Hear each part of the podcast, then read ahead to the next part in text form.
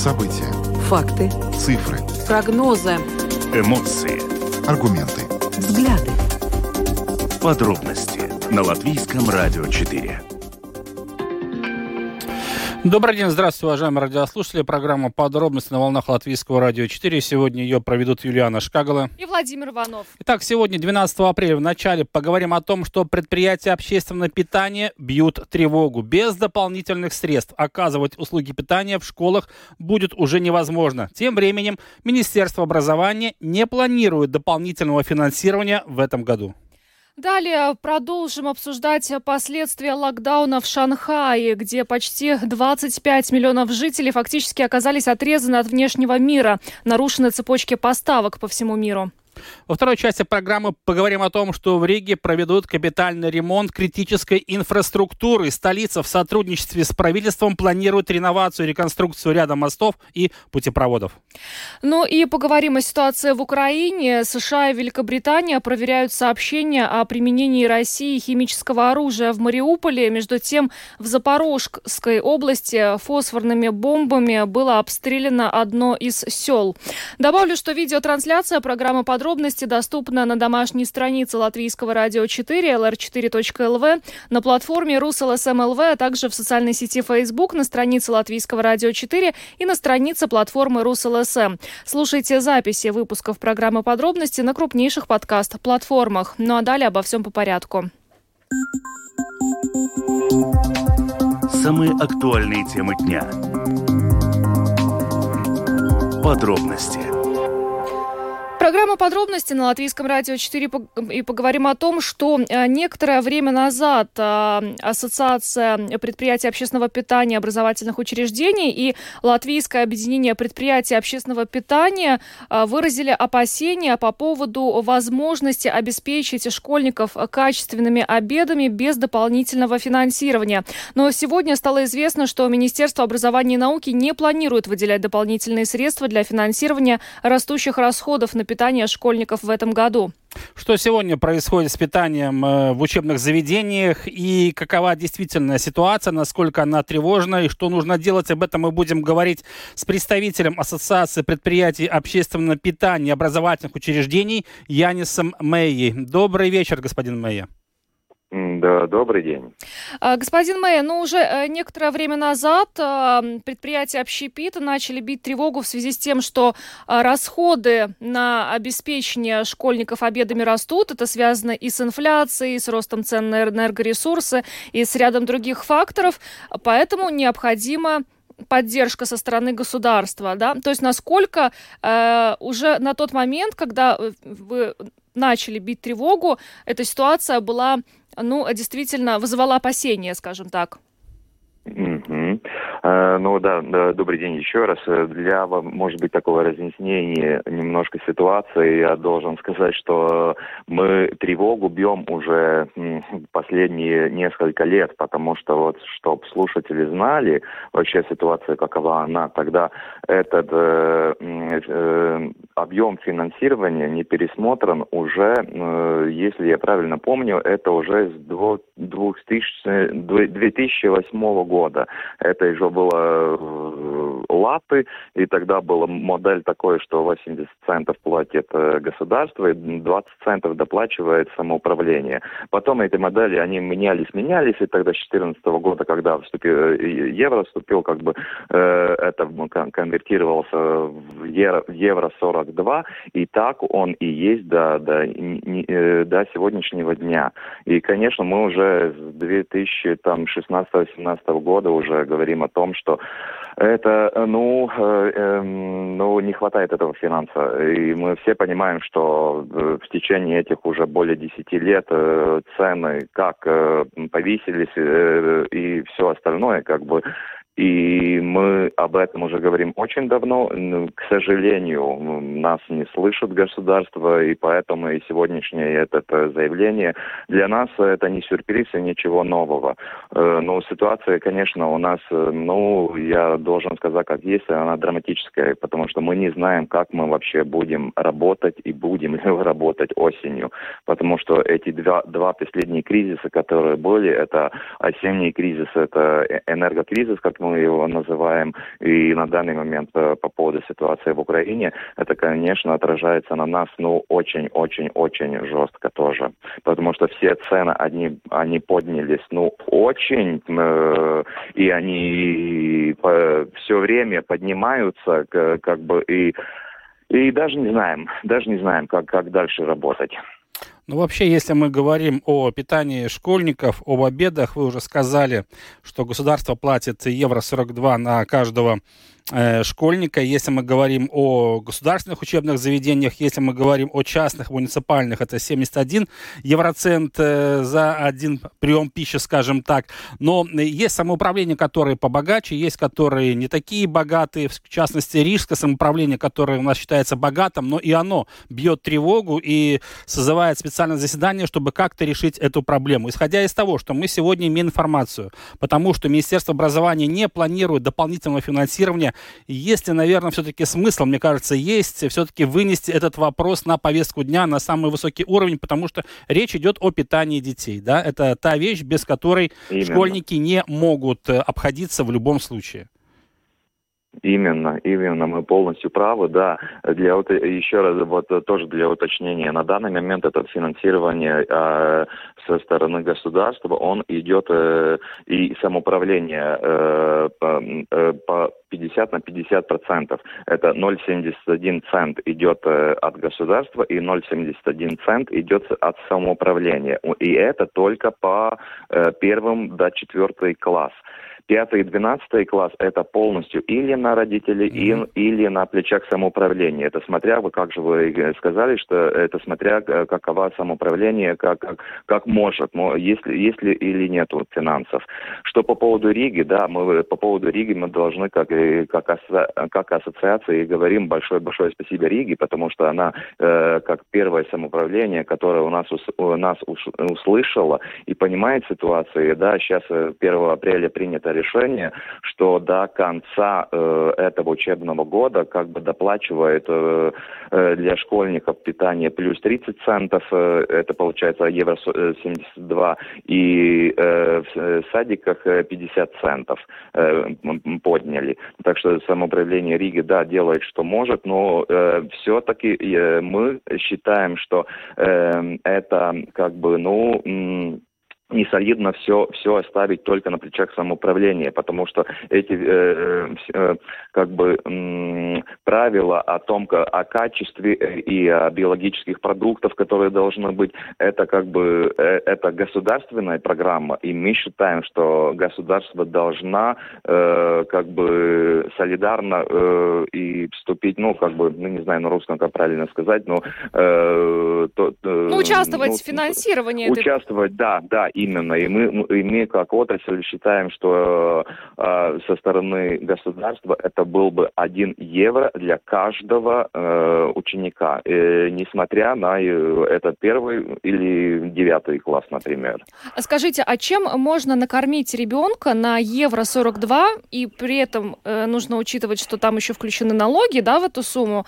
А чем можно да. накормить ребенка, учитывая, что вот есть эта программа, э, по которой нужно использовать биологические продукты, которые, в принципе, дороже, да, чем обычные. Э, в течение 10 лет, вы сказали, этот сум, э, размер дотации не пересматривался. То есть как, в принципе, вообще можно было э, сопоставить вот эту стоимость качеству и требованиям качества продуктов, которые должны входить в школьный обед? Ну, скажем так, что до, до 21 года мы, мы, мы э, все время постепенно мы должны были бы, а, а, должны были бы э, от чего-то отказаться. Это, например, какие-то ну, инвестиции или э, что-то подобное. Мы, мы, конечно, к сожалению, ну, больше не могли ничего. Э, на данный момент, да, к сожалению, но мы понимаем, что это отражается на, э, на качество. Потому что есть э, группа продуктов, э, которые на данный момент у них цена такая, что мы в эту сумму ну никак не можем, ну никак не можем, и это, э, конечно, отражается в первую очередь э, на данный момент уже э, на меню. И меню, конечно, не такая, когда, какая она была раньше и, когда, и какая она должна была бы быть. это мы, мы, мы сами полностью понимаем, но в данной ситуации у нас нету вообще уже других способов просто, чтобы вообще-то, ну, как, как-нибудь, но, как, ну, так, в народе говоря, ну, на, над водой как, как держаться вообще. Ну, ну, я, вот сказали, на меню это отражается, то есть э, порции становятся меньше или, скажем, само меню становится менее разнообразным, то есть как вот это? Э, вот именно разнообразие э, уменьшается, потому что по поводу объема нет, мы, мы не можем, потому что и, и даже даже не, думаем об этом, потому что, во-первых, есть законодательство, которое э, есть э, э, министр кабинета нотейкуми, который огла, оглашает ну, все правила, что, что и сколько должно быть, но разнообразие, конечно, конечно, она уменьшается, да. Господин Мэя, но мы, скажем так, не настолько наивны, чтобы думать, что в ближайшее время цены на продукты питания резко пойдут вниз, ведь эта ситуация будет обостряться, да, и мы знаем, что сейчас все дорожает, и услуги, и рабочая сила, и сами продукты питания. И можно предположить, что с началом нового учебного года, это будет осенью совсем скоро, это вопрос будет стоять ребром, да, его нужно решать именно сегодня. Если мы говорим о внедрении качественной модели организации питания, на ваш взгляд, все-таки нужно начинать с того, чтобы вообще внести изменения в требования нормативных актов, э, подготовленных государством, чтобы уже на этом законодательном уровне было все прописано заранее. Потому что сейчас мы понимаем, что если все оставить как есть, у нас и качество этих обедов будет ухудшаться, меню будет становиться более скудным, нездоровым. И к чему это приведет, мы можем только догадываться. Э, именно, вы полностью правы. Мы, мы, мы, мы сами тоже считаем, что э, эта проблема, ее нужно смотреть э, с, не, с нескольких сторон сразу. Э, и это не только финансы, но и на, но нужно пересматривать э, вообще требования на, по поводу. Во-первых, это то, что э, э, эти законодательства у, у этих министров комментнотайками, у них уже 10 лет, их надо обновить э, и, и идти как бы за тенденцией тенденциями, какие вообще есть новые, да, и там, э, там, там, там много чего э, такого, чего надо пересматривать, и, и да, и тогда, и как бы, э, ну, как бы сбалансировать какая есть э, финансовые возможности с, с реальности, э, с реальностью ну, выполнения э, этих нормативов. Угу. Ну вот вы ска- сказали, что э, сейчас получается, до, когда мы с вами договаривались о, о сегодняшнем интервью, до, до конца учебного года как-то еще протянут, да, общ, предприятие общепита, а дальше, как вот и коллега сказал, цены-то продолжат расти, и многие эксперты говорят, что сейчас это только начало.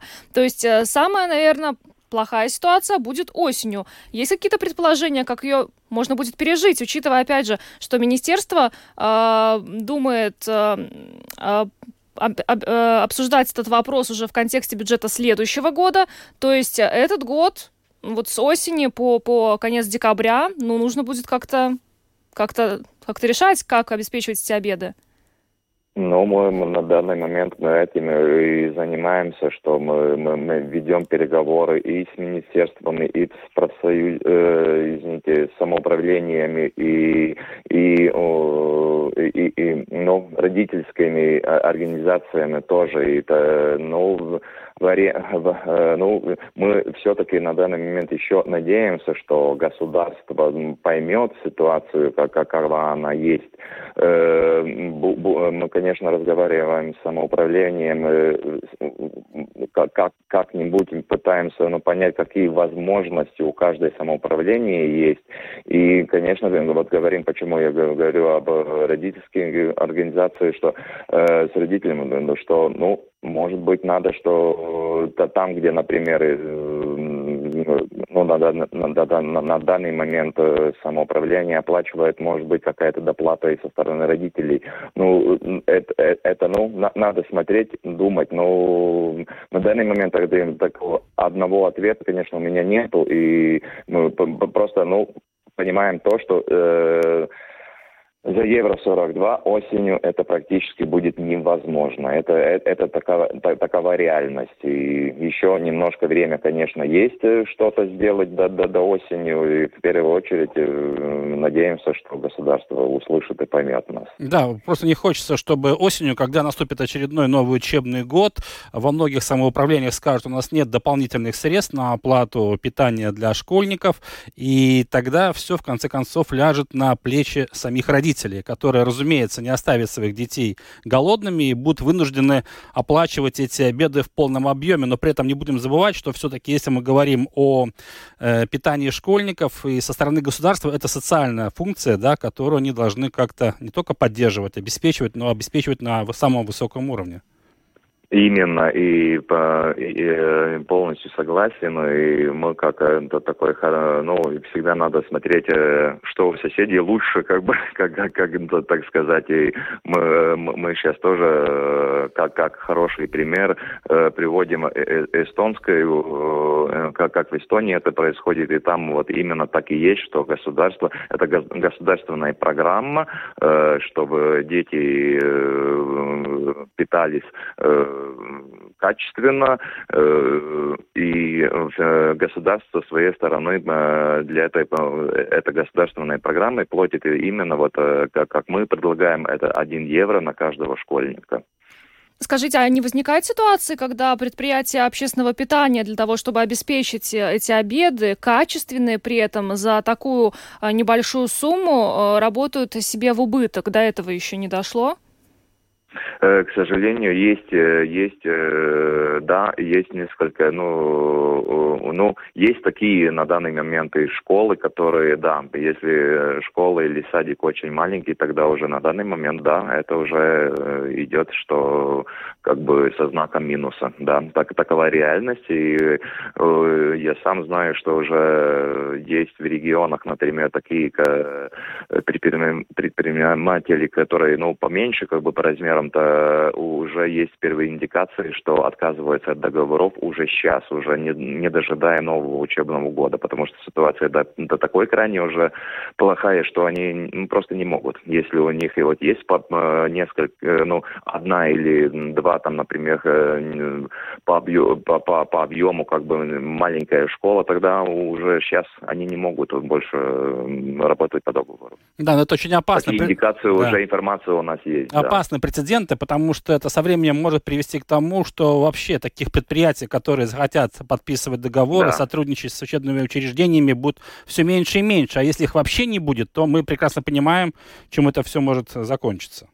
Да, именно. Это именно так, так и есть. И что, что нельзя говорить, что все плохое у нас в государстве, да, и государство плохое. Но э, поэтому э, вот, как э, должны сказать, что программа как такова, по идее, она очень хорошая. И мы, и мы сами как, как, как фирма, мы, мы большие инвестиции вкладывали в, в это. И сама идея очень хороша по поводу этих биопродуктов и все остальное такое, да. Но только, как мы все знаем, что каждая идея, она стоит денег, да, и, к сожалению, у нас э, от государства до, до сих пор идеи хороши, но только э, такой большой вопрос, кто за это будет платить. Платить, да. Ну что ж, очень тревожная ситуация. Будем надеяться все-таки, что к осени какое-то решение появится, потому что действительно мы очень много прогнозов слышали о том, насколько существенно вырастут цены на продукты питания к осени. Сейчас это только начало. Спасибо вам большое за то, что рассказали нам об этой ситуации. Спасибо за интервью. Янис Мэя, представитель Ассоциации предприятий общественного питания образовательных учреждений, был с нами на связи. Еще раз благодарим вас и хорошего вечера. Спасибо вам. Спасибо вам. Всего доброго. Всего доброго. Ну, очень странно, на самом деле, что почти 10 лет не пересматривался размер дотации на школьный обед и составляет на протяжении почти 10 лет евро 42. Тем временем, как, ну, можно только представить, насколько существенно выросли цены на продукты питания за этот промежуток времени. Да, совершенно верно. И невозможно представить, как все эти годы менялось меню или рацион школьного питания, потому что наверняка он богаче не становился. А согласно требованиям Кабинета министров, там и биопродукты, и все другие полезные вещи, мы можем понимать, что действительно стоимость, себестоимость, скажем так, этих школьных обедов растет, но у самоуправления порой не хватает средств. Государство должно в этой ситуации, конечно, помогать, потому что все мы прекрасно представляем, что школьные обеды – это недорогое удовольствие, это первичная потребность, без которой не обойтись. Тем более речь идет о детях. Будем надеяться, что до начала нового учебного года ситуация разрешится, разрешится в лучшую сторону. Ну, хотя Министерство образования пояснило сегодня, что этот вопрос уже будет рассматриваться в контексте бюджета на следующий год вместе с запросами на э, первоочередные меры всех министерств. Э, переходим к следующей теме. Будем продолжать обсуждать влияние локдауна в Шанхае не только на китайскую экономику, но и на мировую, потому что Китай – это, в частности, и партнер Латвии. Наши предприятия работают на территории этой страны, и этот локдаун в Шанхае, в результате которого 25 миллионов жителей оказались отрезаны от внешнего мира, ну, он повлиял на наши предприятия. Да, вспышка омикрон э, штамма этого вируса, когда каждый день в Поднебесном фиксируется по 20 тысяч новых случаев инфицирования, заставил экономику Китая замереть на какое-то время. Мы как раз и говорим, что речь идет о локдауне в самом большом и густонаселенном регионе Китая. При этом э, те, у кого обнаружен коронавирус, речь идет уже о рядовых жителях, они не могут даже самоизолироваться дома, даже несмотря на слабо выраженные симптомы или их полное отсутствие, они э, вынуждены находиться в специальных учреждениях. Все это, разумеется, просто парализует и общественную жизнь. В Китае запрещены массовые мероприятия. Но если говорить об экономической жизни,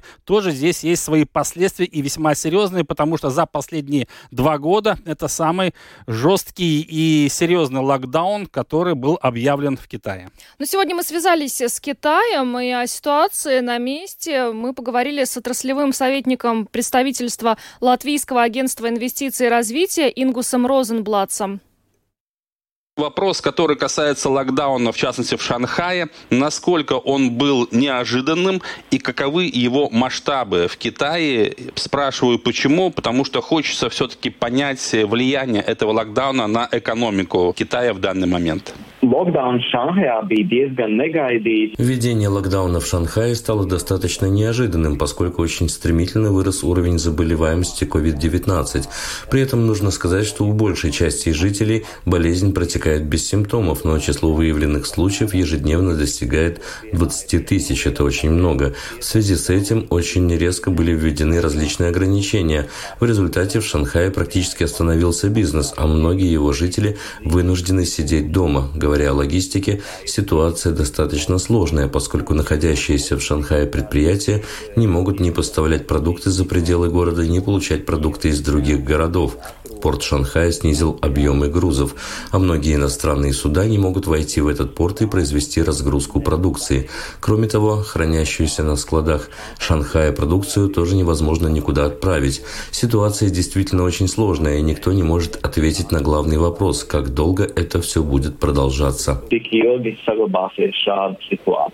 Вот как раз хотел спросить, есть какие-то признаки, вот как долго все это продлится, что говорят в Китае эпидемиологи, медики, врачи по этому поводу? Есть какая-то более конкретная информация? К сожалению, на этот вопрос сейчас никто не может ответить. Следует учесть, что в Китае действует так называемая политика нулевой терпимости к COVID-19. Китайское правительство обещало бороться с COVID-19 и не допустить его распространения в обществе, поэтому и принимаются всевозможные ограничительные меры. Какие именно сейчас ограничения вступили в силу в связи с этой ситуацией в Китае? Ограничения зависят от уровня заболеваемости в конкретном районе или даже жилом комплексе. Например, в Шанхае есть районы и жилые комплексы, жители которых не могут выйти даже из своей квартиры. Одновременно где-то недалеко могут быть районы, жители которых могут свободно выходить на улицу. Это оказывает большое влияние на деятельность предприятий, поскольку далеко не всю работу можно выполнить удаленно, находясь дома. Я сегодня общался с представителями одной латвийской компании, приложении. Им, чтобы осуществить международный платеж, необходимо идти в банк, поскольку это нельзя сделать удаленно. Но все банки закрыты, и они не могут оплатить счета. Кроме того, они не могут встретиться с клиентами, а все массовые мероприятия, например, выставки, отменены. Возвращаясь к первому вопросу, вся эта ситуация действительно ли серьезным образом влияет на экономику Китая в целом? Китайское правительство определенно озаботилось этим вопросом. Уже сейчас можно прочесть новости о том, что будут стимулировать экономику, оказывать поддержку предприятиям в виде налоговых льгот или отложенных платежей. Мы точно увидим снижение темпов экономического развития, но китайское правительство будет делать все возможное для поддержки предприятий как рядовые жители Китая, простой народ относится ко всей этой ситуации? Он относится со смирением в том плане, что они послушно выполняют все рекомендации, соблюдают все ограничения, или все-таки есть в Китае альтернативные мнения, которые говорят о том, что риск несколько преувеличен? Китайское общество достаточно спокойно относится к этим ограничениям. Люди принимают их, поскольку действия правительства обоснованы. В принципе, я не вижу недовольства со стороны жителей. Конечно, в интернете можно увидеть видео, где жители высказывают свое недовольство в связи с тем, что нужно сидеть дома, что не доставляются продукты, но в целом люди относятся к этой ситуации с пониманием. Люди осознают, что риски существуют и готовы смириться с этими ограничениями. Господин Розенблат, вы уже привели один пример, когда для латвийского предпринимателя все эти ограничительные меры, они очень неудобны удобны в плане оплаты счетов. Если мы говорим о экономических связях Китая и Латвии, вопрос первый. Насколько широко представлен латвийский бизнес сегодня в Поднебесной? И вопрос второй. Вот вся эта ситуация с локдауном, в частности Шанхаем, который является одним из самых больших транспортных узлов в мире. Насколько э, эта ситуация влияет на связи с Латвией, на логистику? Если мы посмотрим на сотрудничество Латвии и Китая в экономической сфере, то, конечно, нужно смотреть на экспорт. Больше всего из Латвии в Китай экспортируется продукция деревообрабатывающей промышленности, древесина, торф. За последние два года вырос объем экспорта говядины. Мы экспортируем в Китай большие объемы черники, которые используются в фармацевтической промышленности. Нужно учитывать, что в течение последних двух лет границы Китая были практически закрыты, и наши предприниматели не могли туда поехать, чтобы на месте встретиться встретиться со своими партнерами. Ситуация последних двух лет существенно повлияла на качество и частоту экономических связей между предприятиями Латвии и Китая. Конечно, проводятся различные онлайн-мероприятия, но это совсем не то же самое, что встретиться лично. Ситуация в Шанхае влияет на те предприятия, чьи склады или офисы находятся в этом регионе. Я бы не сказал, что предприятий из Латвии там много. Я пообщался с двумя такими компаниями. Они сказали, что вся логистика остановилась, нельзя доставить доставить продукцию клиентам, нет возможности получить новую продукцию из других стран. Нельзя попасть в банки, посещать выставки. У тех предприятий, которые находятся за пределами шанхайского региона, таких ограничений нет. Кроме того, нужно помнить, что в классическом варианте экспорта наши предприятия просто отправляют продукцию в Китай, а там на месте их получают уже партнеры по сотрудничеству. То есть задача наших предприятий – отправить продукцию в Китай, а далее за нее несут ответственность партнеры uzdevums ir nosūtīt preci un tālāk par to atbildību jau uzņemot sadarbības partneri. Итак, это был Ингус Розенблат, отраслевой советник представительства Латвийского агентства инвестиций и развития в Китае, который рассказал нам о том, что сегодня происходит э, в Шанхае, как какие э, порядки в связи с э, объявлением нового локдауна и как все это влияет на экономику Китая, а также на поставку товаров и логистику. Ну, еще интересный вопрос не опустеют ли полки наших магазинов в Латвии э, с введением локдауна в Шанхае, потому что, ну, достаточно много э, товаров мы экспортируем, э, вернее, импортируем из Китая. Ну, в частности, можно предположить, что, наверное, будут какие-то проблемы, скажем, с бытовой техникой, но пока таких данных еще нет. Да, действительно, надо понимать, что все товары из Китая в основном доставляются морскими путями. Это занимает около двух месяцев, и примерно только через через две недели будет понятно, что происходит с доставкой этого товара. Ну и, конечно же, нужно понимать, что вообще за последние два года логистика между Китаем и Европой вообще сама по себе очень нестабильна, и поэтому невозможно сегодня предположить, по каким расценкам будет проводиться транспортировка товаров и насколько она будет своевременной. Но в любом случае, примерно через пару недель э, будет уже приблизительно известна ситуация, что будет с теми товарами, которые были отправлены из Китая к нам в Латвию. Ну а мы поговорим о ремонте мостов и путепроводов в Риге. Ну, с одной стороны, это больная тема, потому что мосты э, некоторые в столице в плачевном состоянии. И накануне э, депутаты Комитета по делам сообщения и транспорта Рижской думы концептуально поддержали реализацию проекта, которая предусматривает реновацию, реконструкцию ряда объектов инфраструктуры. Это воздушный мост, э, путепроводы Густава Земгала и Земитана, Вантовый мост, набережная Мукусалыс. Но для реализации этих проектов самоуправление планирует запросить у Кабинета министров предоставление займа. Да, действительно, все эти перечисленные объекты являются стратегически важными для транспортной инфраструктуры не только Риги, но и всей страны. Вот почему этот вопрос сегодня оказался на... Не сегодня, вообще на днях оказался на повестке дня Рижской думы. И понятное дело, что для реализации всех этих работ по реновации и реконструкции нужны, конечно, серьезные финансовые средства. Сегодня более подробно об этом мы поговорили с вице-мэром Риги Вилнисом Кирсисом. Накануне депутаты Комитета по делам сообщения транспорта Рижской думы концептуально поддержали проект, который предусматривает реновацию, реконструкцию целого ряда объектов инфраструктуры э, в Риге, э, но при поддержке э, правительства. Правильно ли я понимаю, что в принципе у Рижской думы есть уверенность в том, что правительство этот проект поддерживает? Ну, во-первых, да, в Риге у нас есть пять объектов, Э, которые ну, в плохом состоянии.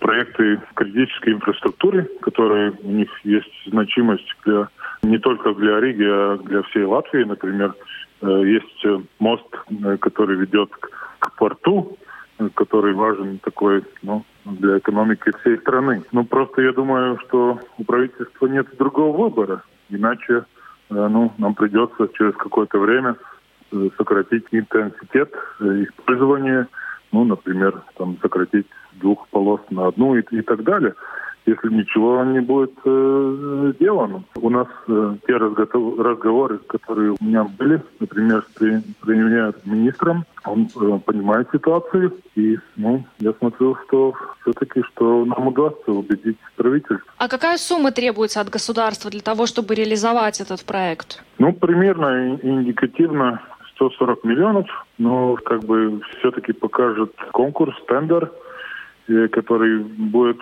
ну, через а, один или э, даже два года.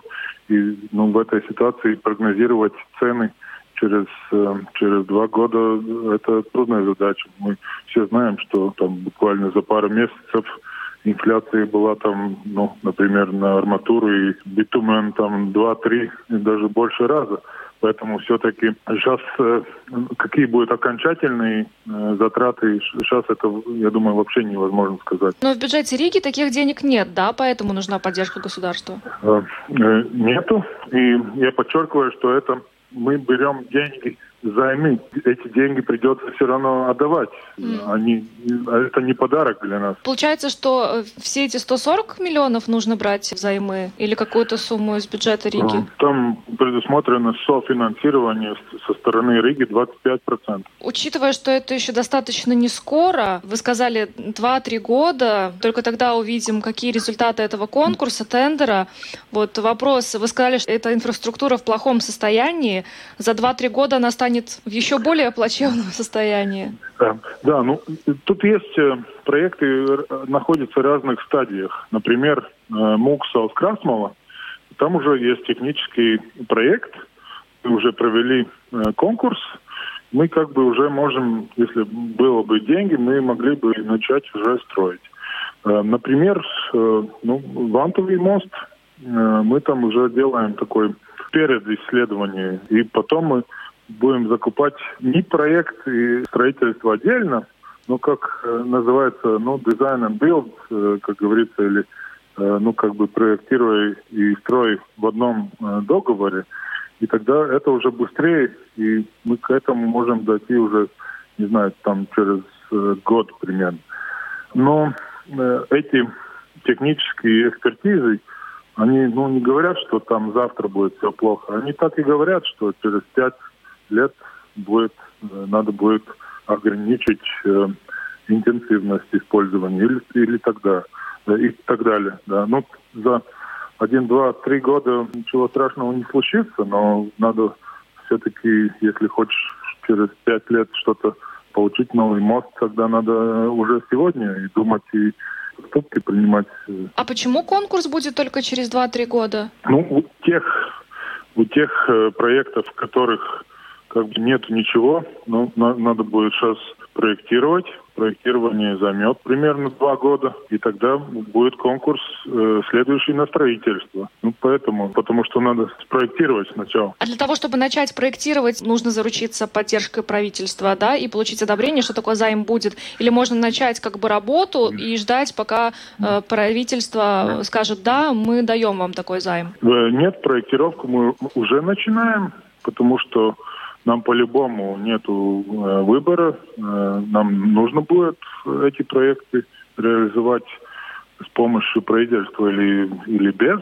Поэтому мы берем деньги на проектировку от рижского бюджета и уже идем вперед, чтобы время не терять. Но вообще это получается воздушный мост, путепровод Густава Земгала и Йорга Земита, Навантовый мост, набережная Мукусалас. Вот эти да, объекты. Вот именно, да. да. Это, эти пять объектов, четыре моста и, и Муксаус Красмова. Если все пойдет по плану, когда могут закончиться ремонтные работы по восстановлению? Ну, примерно хотя бы. Сколько лет на это потребуется? Ну, примерно пять лет, мы так считаем. Если все все пойдет как надо, то за пять э, лет надо было бы закончить э, начиная от, скажем, от следующего года. Поскольку мы, мы не можем этих всех проектов делать вместе, э, потому что нельзя остановить весь город, э, сообщение в э, всем городе. И есть и другие проекты, и там, например, мост Брасов, и Аустромагистрала, и, и Саркандалский мост и так далее. Мы как бы должны все делать одно через, через другого.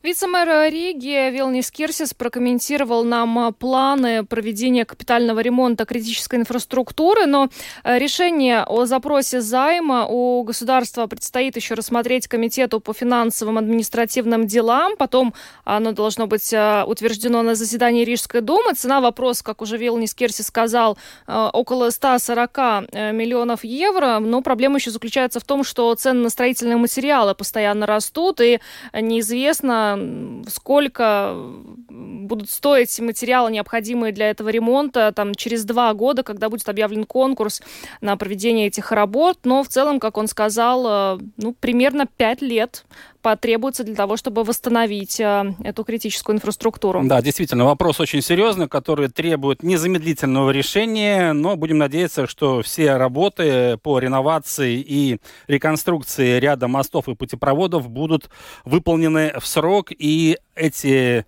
объекты будут безопасны прежде всего и удобны не только для жителей э, Риги, но и для гостей нашей столицы. Но идем дальше, поговорим о ситуации в Украине. Война в Украине, что происходит сегодня.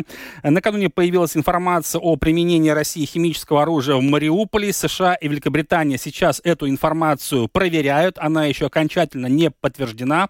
Российские вооруженные силы усиливают свою группировку в направлении Донбасса и готовятся ко второй стадии военных действий. Между тем, в Запорожской области фосфорными бомбами было обстреляно одно из сел.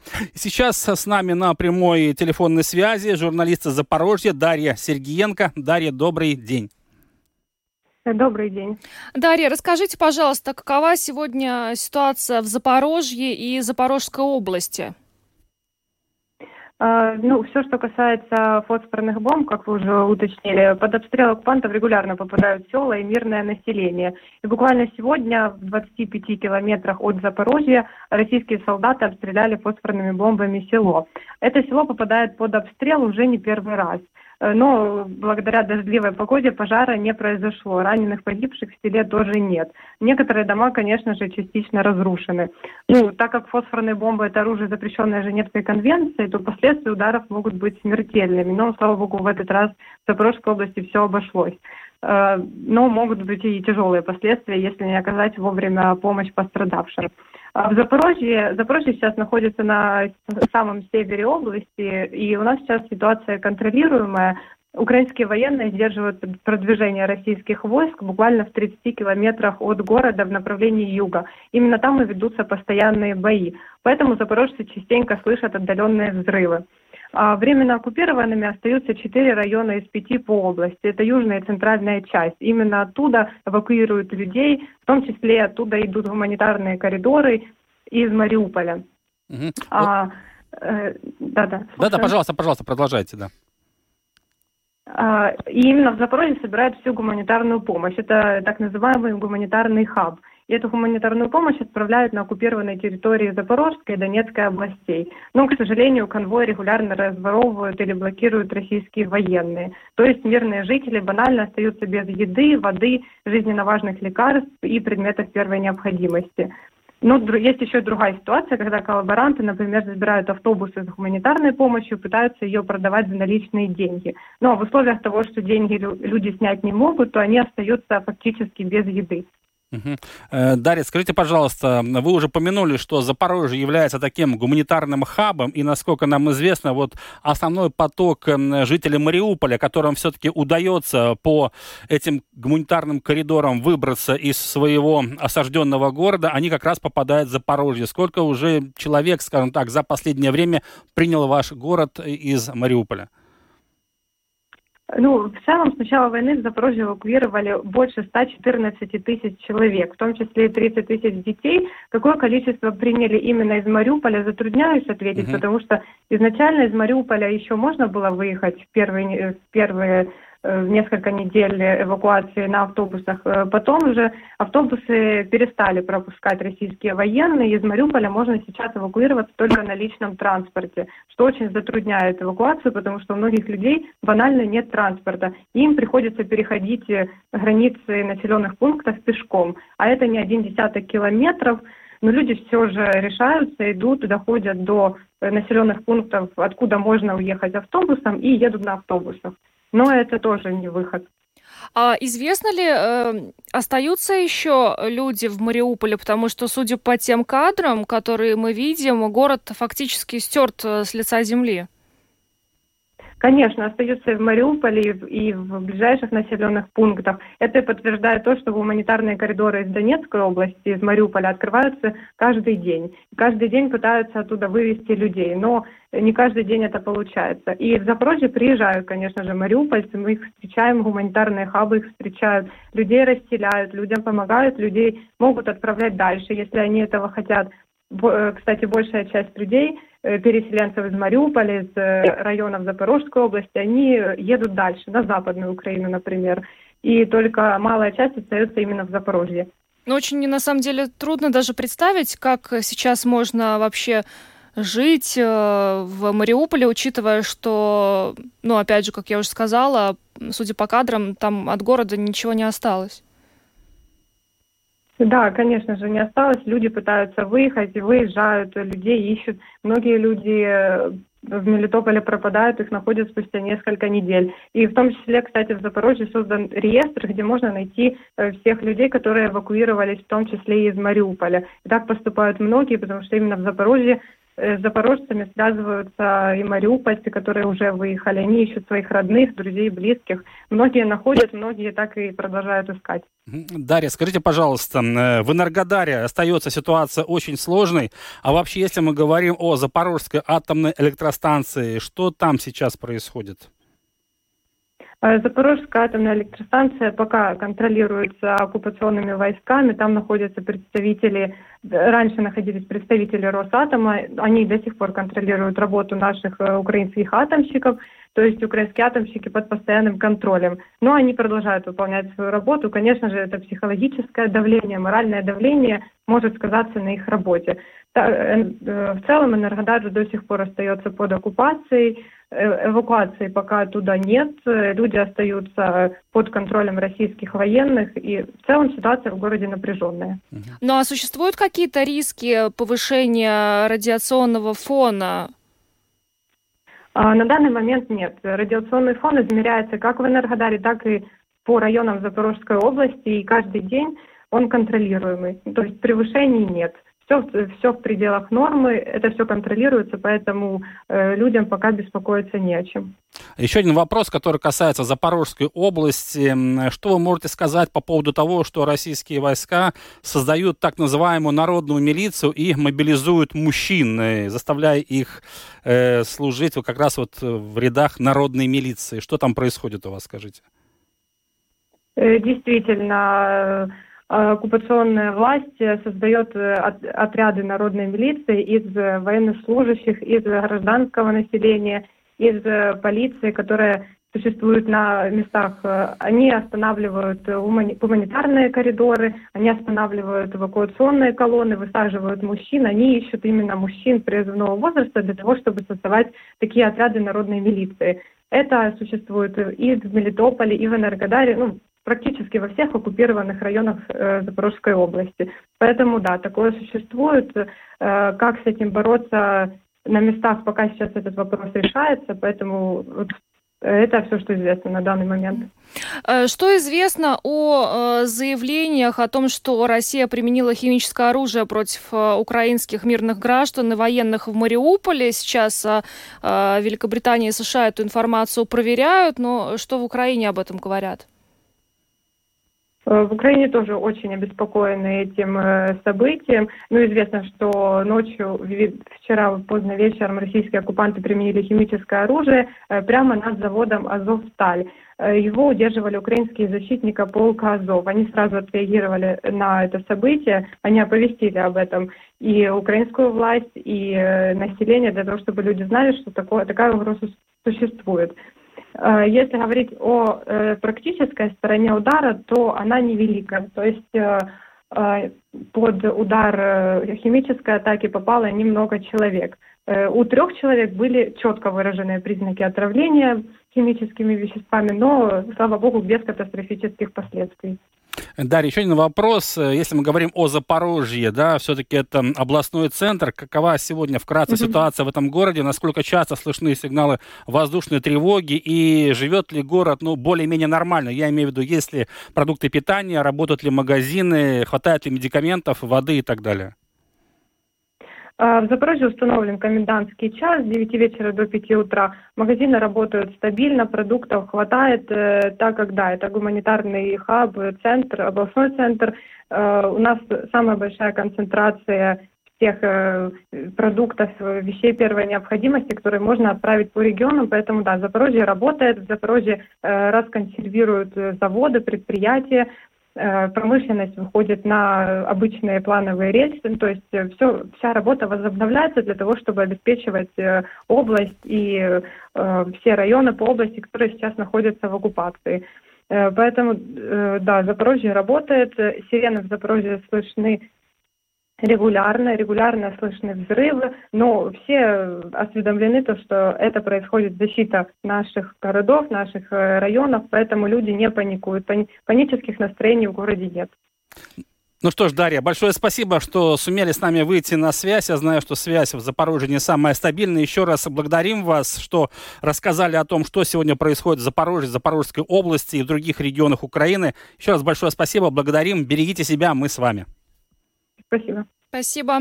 Дарья Сергеенко, журналист из Запорожья, была с нами на связи, рассказала о ситуации в этом регионе. Но еще раз стоит оговориться, что пока нет официального подтверждения информации о том, что Россия применила химическое оружие в Мариуполе. Подтверждение э, ждем пока мы не можем. Да, совершенно верно. Сказать. Будем объективны, да. Но в любом случае мы продолжаем следить за ситуацией в Украине. Знаем, что российские вооруженные силы готовятся к нападению э, в районе Донбасса и стягивают вооруженные силы, живую технику и живую силу и технику.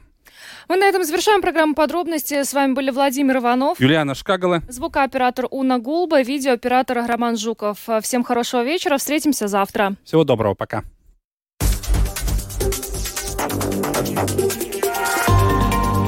Латвийское радио 4. Подробности по будням.